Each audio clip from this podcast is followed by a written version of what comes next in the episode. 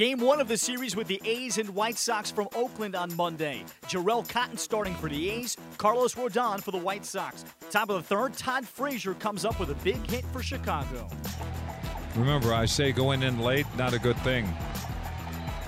Frazier waits.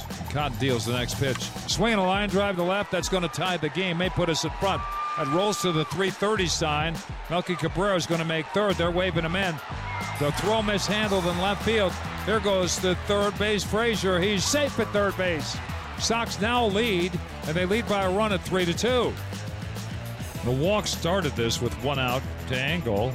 Moved to third on a ball that was hit off the shortstop's glove. This one, a swing line drive left center. That's going to get Frazier in, and that's going to run to the wall. Davis took a bad route, and Davidson is going to be at second with a run scoring double. Next one to Barreto, a swing and a miss, and that is the 10th strikeout by Carlos Rodon. Two balls, two strikes. Brady with a look at second. The 2 2, is swinging a base hit to left field. That's down the line. It broke his bat. That's going to be run producer. Anderson scores. And heading for second base, Willy Garcia with the run scoring double, and the Sox add on. They now lead 5 to 2.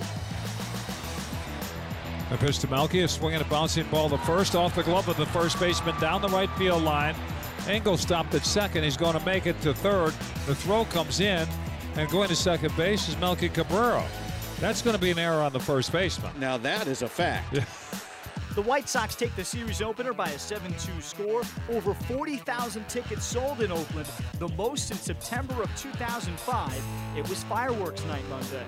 Melky Cabrera 3 for 6 with a run and an RBI. Todd Frazier 2 for 4 driving in a pair and scoring a pair.